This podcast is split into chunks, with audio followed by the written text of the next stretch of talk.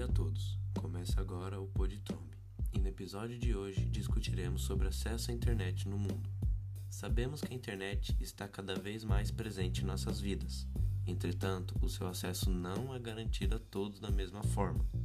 Entre os países em que a população possui maior acesso, podemos citar o Canadá, Portugal, Espanha e também a Austrália. Por outro lado, os países em que possuem menor acesso estão a República Democrática do Congo, Angola, Mali e Etiópia.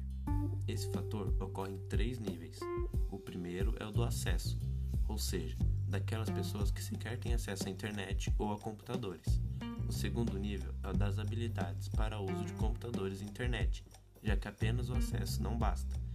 É preciso saber como e para que usar as tecnologias.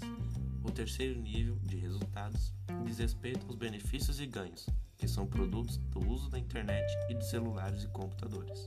No Brasil, ainda temos desafios a respeito das tecnologias da informação e comunicação, em que boa parte dos brasileiros não possui acesso a essas tecnologias, ou até possuem, porém é limitado.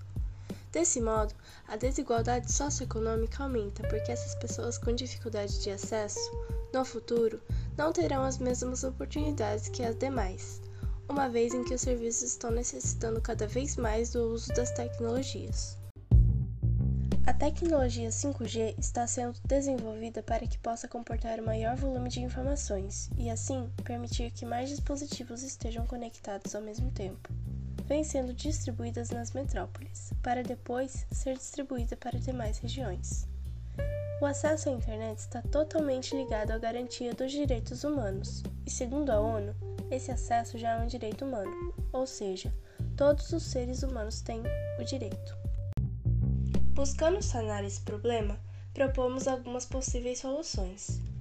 As empresas podem reduzir os custos de aparelhos eletrônicos. A população tem mais interesse em aprender a manusear essas tecnologias, e entre outras.